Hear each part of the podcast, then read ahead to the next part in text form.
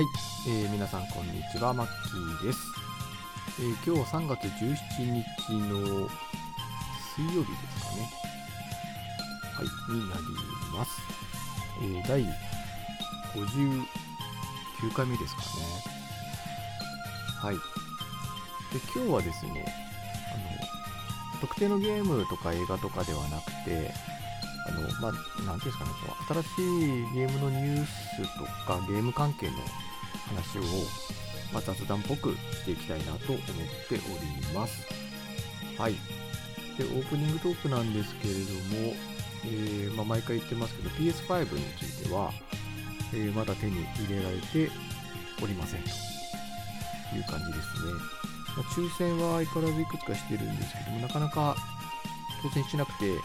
ちょっと一つですね、まあ、チャレンジじゃないんですけど、あの、まあ、野島オンラインだっけな、に入って、で、それで、あ、違った、上新ですね。上新っていう、あの、電気屋さんの、まあ、オンラインショッピングで、買い物したんですよね。あの、ハードディスクなんですけど、まあ、外付けの4テラのハードディスクは8500円ぐらいだったんですよ。で今私のあのパソコンもハードディスクパンパンなんですよね。あの動画を毎日のように作っているので、もう2テラがほぼパンパンで、もうあと1週間ぐらいでパンパンになるんじゃないかなっていう感じなので、ちょっとこれで購入をしました。まあ、4テラあればね、うん、しばらくは持つんじゃないかな。半年、もっと持つかな。半年以上は持つと思うんですよね。なんでまあ、それを、まあ、上新で買いました。オンラインでね。で、それを理由が、あの上新って、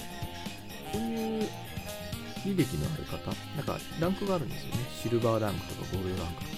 そのシルバーランク以上の人が応募できるっていうやり方をやってるんですよ、PS5。他にもやってるとこあると思うんですけどね。多分そういうとこの方が、何もこう、応募条件がないところよりも、当選確率高いかなと思って、それで、あの、ハードディスク買うついでに利用してみたと。ただ、月単位なんで、来月以降にならないと、ランク上がんないんですけどね。ついでに、あと、モンスターハンターライズも買いました。すいません、今ちょうどですね、チャイムがちょっと後ろで聞こえたと思うんですけれども、今ね、先ほど話してた、ハードディスクがですね、届いたんですよね。この間注文してたので、ちょうど届きました。まあそんな感じですね。まあちょっとどこまで話したか忘れちゃったんですけど、えっ、と、まあ PS5 ですね、なかなか当選しないので、まあそんな感じで、まあ当選の確率を上げるために、まあ試行錯誤していると。なかなか諦めきれなくて、そんな感じですね。はい。まああとなんですかね、まあ、今日3月17なんで、この間、あの震災？ちょうど丸10年ですかね。10年も経つっていうのがなんかちょっと信じられない気も個人的にはしてるし、あとね、テレビ見てると、まあなんていうんですかね、こう、まあ風化させてはならないとかね。まあわかるんですよ。もちろん。震災があったっていうことを忘れてはいけないっていうのもあるし、まああの時何があったのかとかね、やっぱ日本人としてしっかりと、まあ、記憶に留めておく必要があると思うんですけど、まあ、それと同時に、まあ、なんであそこまで被害が大きくなったのかとか同じようなことが起きた時に、まあ、どうすべきか、まあ、それに対してどんな備えをしていくべきかとかなんかそういったところの観点がなんかすっぽり抜け落ちてるのが気になるんですよねなんかテレビとかの報道を見てても。まあテレビがね、まあ、マスコミが、まあ、やるべきことではないと思うんですよ。もちろんそれは政治家、国、国会が、まあね、そういう防災の対策っていうのを立てて、国債発行して取り組むっていうのが、まあ、正しい方向だと思うんですけど、残念ながら今見てるとそういう感じが全くないですよね。もうなんか、どうし、復興、まあね、復興も必要だと思うけど、あの被害をね、元に、どうしたらもっと被害を減らせられるかとか、どういう防犯、防犯じゃないか、防災か、防災対策が、今、まあ特に東京とかそうだと思うんですよね。人口密度もすっごい高いし、まあ、そういうところのなんか観点がすっぽり抜け落ちているのが個人的にはすごく気になるとこですね。やっぱりまあその何て言うんですかね、まあ、干渉に浸るのもまあ時には大事だと思うんですけど、まあ、それよりもま客観的にというか、まあ、そこはちょっと感情とは全く別の部分で、まあ、日本という国がですねやっぱ災害震災の多い国ですからそういった観点でねなんか報道してほしいなって個人的にはすごく思うし全然ね国がそういう対策にねお金かけてないのがものすごく気になります、まあ、この辺りは私のあの好きっていうかね、まあ、得意分野であるあのマクロ経済とかそっちの話になってしまうのでちょっと今回はその話はやめときます。はい。まあオープニングそんな感じですかね。で今日はあのゲームの、まあ、全般的なゲームの話題をちょっとなんとなく雑談っぽく話していきたいなと思ってるんですよね。なので、まあ、一つのゲームとか、一つの映画とか、そういった話ではなくて、まあ、私が最近見聞きしたことで気になる、まあ、ゲーム関連のニュースとか、あと気になるゲームとか、そのあたりの話をですね、最後までしていきたいなと思いますので、えー、よろしかったら最後までお付き合いください。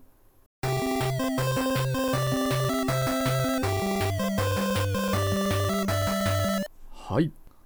それでは、今日はですね、まあ、ゲームの、まあ、ニュースとかネタっぽい話をね、していきたいなと思うんですよね。あまりこの番組ではそういう話してなかったような気もするので、まあ、たまには、まあ、月1回ぐらいはそういう話もしてもいい、まあ、月1だと短すぎるかな。ちょっとまあ、ネタがあれば、随時やっていきたいなと思ってるんですけど、まあ、ざっとですね、あのゲーム系の、ま、ニュースとかをこうちょっと軽くネットで調べたりとかしてみたんで、その中から気になるものをいくつかピックアップしていきたいなと思います。あと小さいものからで、あの、ナスネって皆さんご存知ですか？ナスネ。昔トルネって言ってたのかな。もともとトルネがナスネになったのかな。ちょっと私あの実際ナスネ持ってなかったしトルネも持ってなかったんであまり詳しくないんですけどもともとトルネというのが PS3 の時にあってであのチューナーの映像知ってるんですかね。あのテレビ番組を PS3 上でこう録画しておくことができると。で今みたいにまだレコーダーがねあの普及しきってなかった頃にはすごくまあかったんでしょうね。でなんかねあのなんかアプリケーションがすごく良かったサクサク動いてすごい良かったっていうのを昔聞いたことがあります。トルネの。でそれの進化版がナスネだったんですよね。PS4 版っていうのかな。でそれがバッファロー版っていうのが3月末、まあ、今月末ってことですかね。で発売予定でで今年の年末には PS5 にも対応していくと。いうことなので、まあ、レコーダー持っていない人はまあちょっとチェックしてもいいのかなと思うんですけど、確か値段がね、2万いくらとかするんですよね。まあまあまあする。で、今なんてレコーダーなんてね、3万くらいで買えちゃうんじゃないですかね。安いのだと。確か2テラだった気がする。容量が2テラ。まあ、2, テラ2テラ搭載してるレコーダーとなると、もうちょっと高いかもしれないですね。5万円とか。まあ、あとはあの 4K に対応してるとか、いろいろその辺も、まあ、スペックもあると思うんですけど、まあ、これ、レコーダー持ってない人はチェックしてみていただけたらなという感じですかね。まあ、私はあの家にレコーダー、何台あるんだろう。2、3台あって、1つは全録のタイプのレコーダーなので、まあ、特に買う予定はないですね。はい。で、次の話題です。で、次が、えー、Nintendo Switch のプロ。まあ、これ別に名前決まってるわけじゃないんですよ。発売も決まってるわけじゃないんですけど、まあ、その任天堂 switch の、まあ、要は上位互換機が、まあ、出るんじゃないかという話がちょっと湧き上がっているようでして、まあ、これに関してはさっきも言った通り特にその任天堂から正式に、まあ、出ますよとかそういう話があったわけではなくてまあ出るんじゃないかという噂になっているって感じなんですよね。まあ、考えたらスイッチって発売からもう丸4年経ってるんですよね。2017年の3月発売ですよね。だから丸4年経って、で、ちょうど、まあ、ライバル機である PS5 が出て、まあ、Xbox もシリーズ X が出てということで、まあ、もともと、まあ、スペックに差が多少あった上にさらにもう一つねあのスペックの高い次世次世代機ちょっと言えてないですね次世代機が、まあ、出たということでまあそういう話が出てもおかしくないなと思うしあの過去のことをちょっと振り返ってみるとやっぱり Wii の時ってやっぱスペックの差が激しかったんですよね。ちょうどあの Wii ってまだあのいわゆるそのハイビジョンに対応してなかった機種だったのに PS3 とか Xbox360 がそういうハイビジョンに対応したんですよね。なので、まあ、そういうちょうど、まあ、技術のこうねあの時代が移り変わった頃だったからっていうのもあると思うんですけども Wii の時はやっぱりちょっとスペック差が顕著だったんですよね。で今回はねでもどうかなって考えるとその時ほどのスペック差っていうのは正直ないのかな。まあないっていうかあると思うんですね。スペック的なもの。ただ一般的にゲームやる人とかライトユーザーが求めるスペックっていうもので言うと今のスイッチでもそんなにみんな物足りないなとか もっと綺麗な画面で見たいなとかそういうのってあまりこう要求されているようには見えないんですよね、うん、そういうのを求める人ってそもそも PS5 とか買うと思うしそこでおよそこのそのスペックをそもそも張り合うつもりもないと思うんですよ任天堂って。だからまあ、正直別にそんなに急がなくてもいいんじゃないかなって思うんですけどでもあの個人的にこれ私あのこの番組で別の回で話してるんですよ。何回目だっけな？50 50回前後だったと思うんですけどね。やっぱり任天堂もスイッチあの、まあ、上位互換機出していかないと厳しいんじゃないですかっていうことを話してた回があったんですけどね。ただ今の私の感覚だとまああと12年は大丈夫じゃないかなって正直思ってます。まあ、2年経った頃どうかなと。PS5 もね、だいぶソフトも揃ってきて、こなれてきてると思うんですね。まあ、その頃までにはあった方がいいかなと。まあ、個人的にはあの選択肢が多いってことはすごく消費者から見ればいいと思うんですよね。別にそんなにこうスペック求めてないんだったら普通のスイッチでもいいし、もしやっぱりね、こうもっとフレームレートとかね、画像とか綺麗なもので見たいな、やりたいなっていう人は、まあ、プロなのかどうかわかんないですけどね、上位互換機を買う。まあ、これは選択肢として提示されるっていうのは消費者にとっては別に全く問題のないことだし、まあ、むしろありがたいと思うので、私はこれはいずれにしろ賛成ではありますよね。やっぱ2年以内ぐらいには出てほしいなって個人的には思ってるし、まあ、出たらやっぱり欲しくなるんだろうなって個人的には思ってます。あとは値段ですよね。まあ、ちょうどタイミングよくここ今のスイッチがちょっと5000円とか安くなってでそれで、まあ、5000円差か1万差ぐらいで上位互換機が出るみたいな、まあ、そんな、なんていうんですかね、そんな感じがいいんでしょうね。おそらく値段的にはね。あまり高すぎるとやっぱりスイッチっていうか、まあ、任天堂の意味がないと思うしそ、そんなことしないと思うんで、やっぱり3万円よりは高くしないんじゃないかなとか、まあ、高くても3万5千円とか、それくらいじゃないかなって個人的には思ってます。はい。まあ、これはね、続報を楽しみにしたいなと思います。はい、続いて、まあ、同じスイッチの話をしていきたいんですけど、今月の、まあ、あと1週間くらいですよね、モンスターハンターライズ、これが出ますねと。で、これ私、えー、と体験版も、まあ、そこそこやりましたね。めちゃくちゃやってないんですけど、何回やったんだろう ?5、6回か、もう少しやりましたね。で、やった感想は、やっぱり面白いっていうか、まあやってみたいなということで、まあ、ゲームももうパッケージ版を予約済みですね。あのさっきの上心で。なので、まあ、当日なのか翌日なのか分かんないですけど、まあ、届くんじゃないかなと思いますし、うん、やっぱりあのモンスターハンターワールドずっとやってた身としては、やっぱりコントローラーがねっていう感じなんですよね。あのいわゆるそのスイッチのデフォルトの元からついているこの取り外し可能なコントローラーこれでプレイするのはちょっと厳しいなと思いました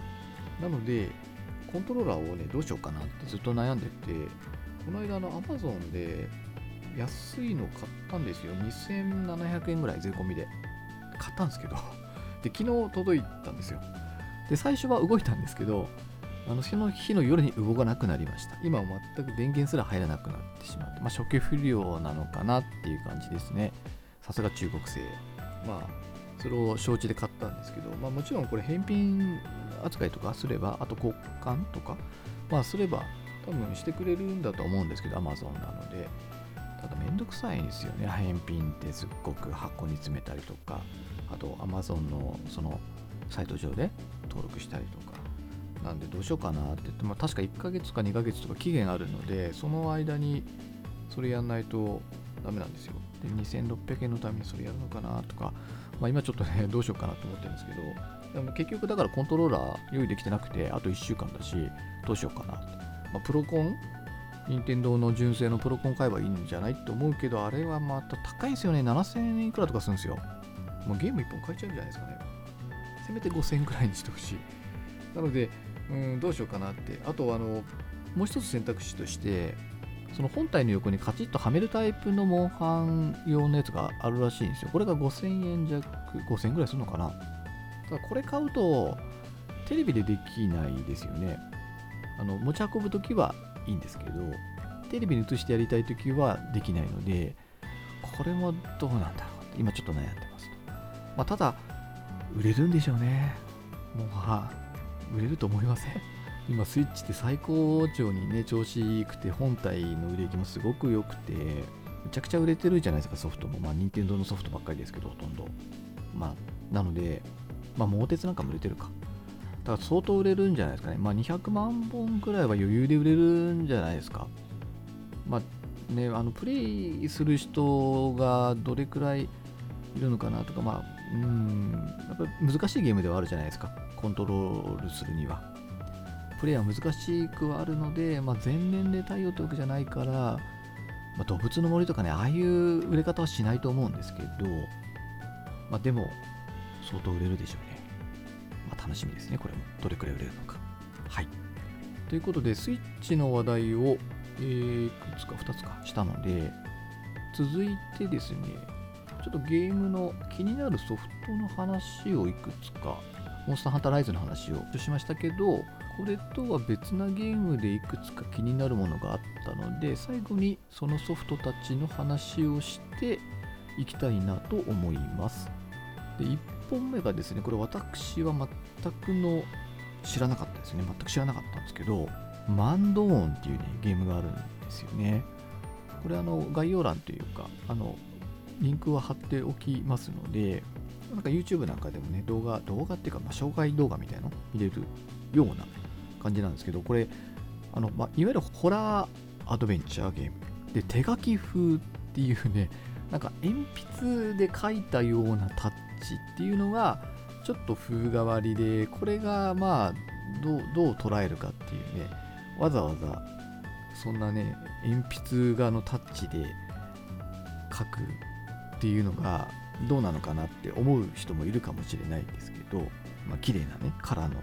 映像でやりたいって思う人もいるかもしれないですけど、でもこれが売りらしいですね。で、まあ、ちょっとそのまま棒読みしちゃうんですけど、この作品は鉛筆画のタッチで描かれた、えアルプスの暗い谷間で迫り来る脅威を退けつつ謎を解き明かしていくホラーアドベンチャーゲームです。主人公は祖父が火事で謎の死を遂げたことを知り、え故郷マンドンを訪れる、えその村の住人たちに古く忌まわしい何かが取り付いていることに気がついた主人公はその不吉な出来事を解決するためにマンドン山マンドン山に向かい、え祖父の死に隠された秘密を解かし解き明かしていきますと、まあ、こういう感じでまあなんでしょうね、まあ、ホラーなんだと思うんですけどまあ、ストーリーはこんな感じで、まあ、画面のタッチとかね見ていただくと分かるんですけど、まあ、割と雰囲気があって面白そうには見えます。でこれあのまだ日本語対応してないんですよね。で PS5、PS4 とか Xbox とか Switch とかでも配信はされているのかな？されるのかな？されていたとしてもまだ日本語対応していないかもしれません。で、Steam でもこれ発売していて、値段見たら2050円でしたね。なので、そんなにこう、フルボリュームなゲームではないんだろうなっていうところと、あと、Steam で、えっと、2050円で、まあ、好評という評価にはなっていたので、そんなに悪くはないと、評判も。で、近日中に日本語対応しますって書いてあるので、おそらくこの後日本語対応もしてくるのではないかなと思いますので、まあ、日本語対応になったら、まあ、Steam で買わなくてもいいのかな、まあ、パソコンでやるメリットってあんまなさそうなので、まあ、プレイするとしたらスイッチかなっていう気は個人的にはしてますので、まあ、2050円っていう値段も考えれば、そんなに高くはないので、まあ、これはちょっと気になる方はね、チェックしてみていただけたらと思います。ま、どんなゲームなのかっていうのがね、ちょっと私も本当にあの知らなくて全然。で、画像とか見ると結構雰囲気があって、なんか良さげではありますね。うん、面白そうには見える。まあ、全く、あの、のチェックだったので、わかんないですけどね、正直。まあ、気になる方は、そのトレーラーっぽい映像とかもあるし、調べてみていただけたらと思います。はい、次が、これメジャーなゲームソフトなんですけれども、えー、ニーアレプリカント。これ4月22日だから、あと1ヶ月ちょっとで発売されますと。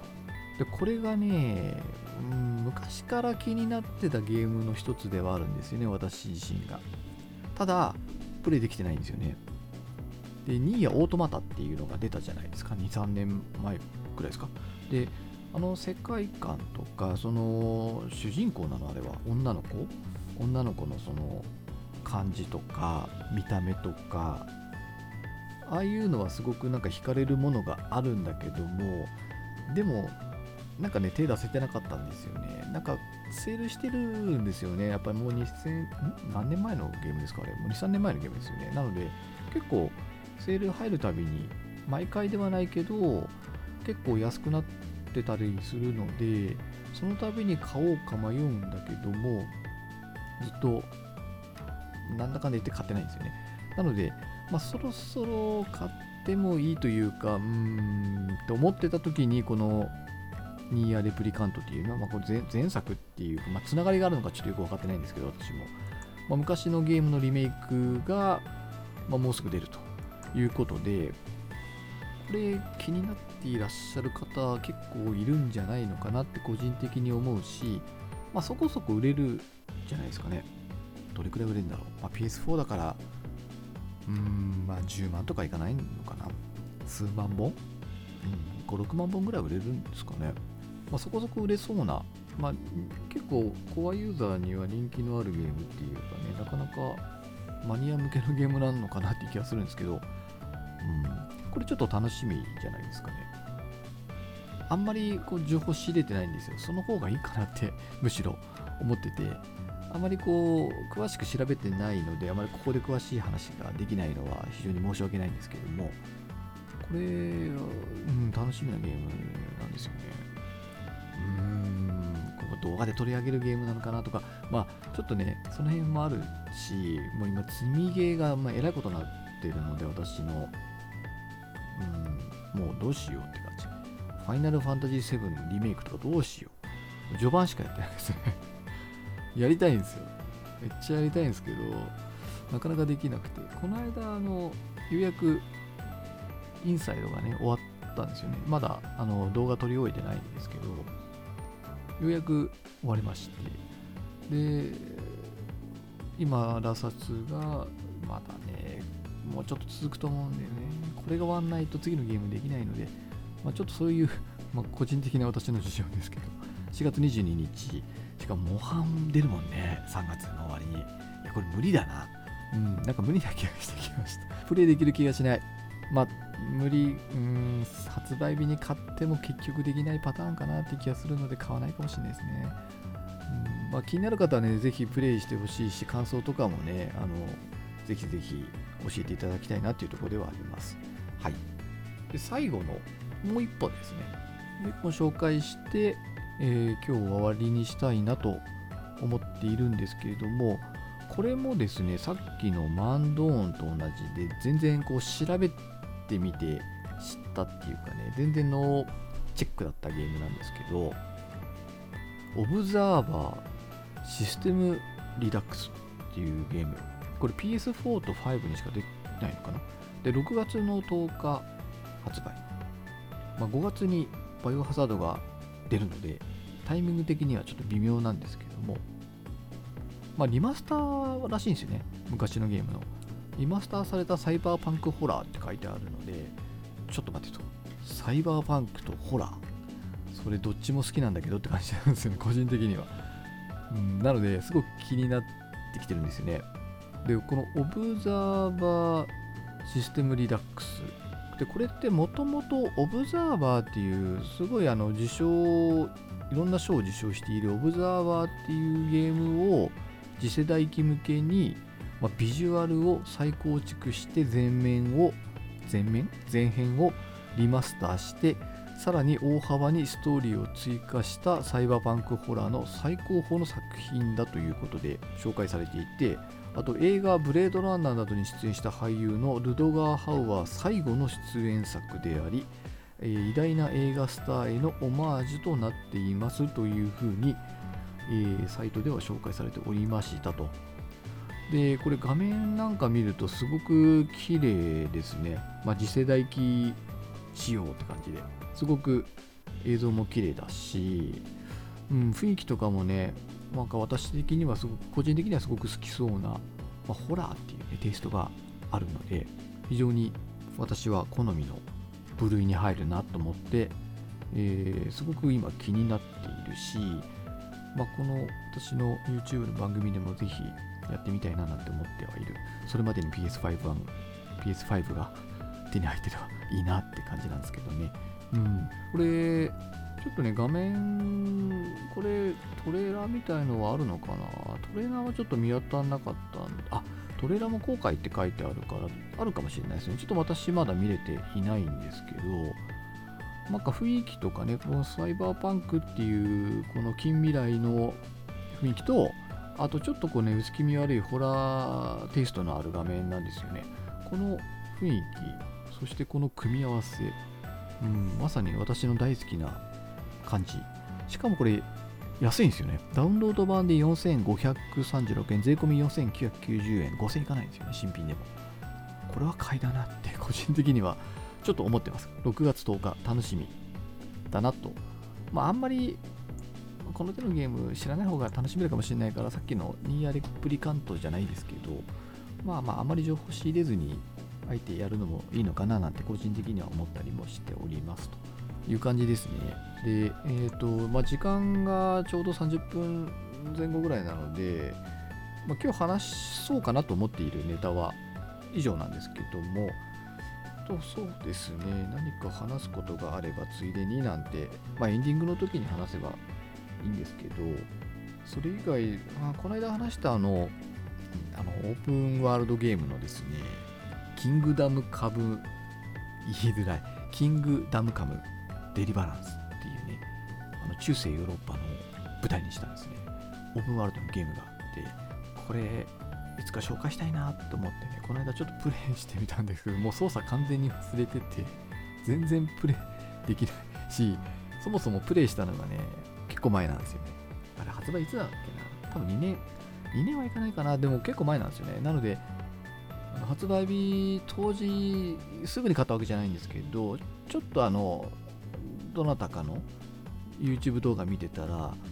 楽しそうだなと思って買ったら最初ねちょっと戸惑ったんですけど途中からめちゃくちゃハマり始めてどっぷり使ったって感じだったんですよね。なのでまあちょっと人を選ぶゲームなんだけどもぜひともこの番組で紹介できるようにしたいなと今考えていて、どうしようかな。もう一回プレイした方がいいのかなとか、でも時間ないしななんてね、ちょっと今思ってます。はい。じゃあ、今日は、えー、まあ、メイントークとしてはこんなもんかなと思いますので、えー、以上になります。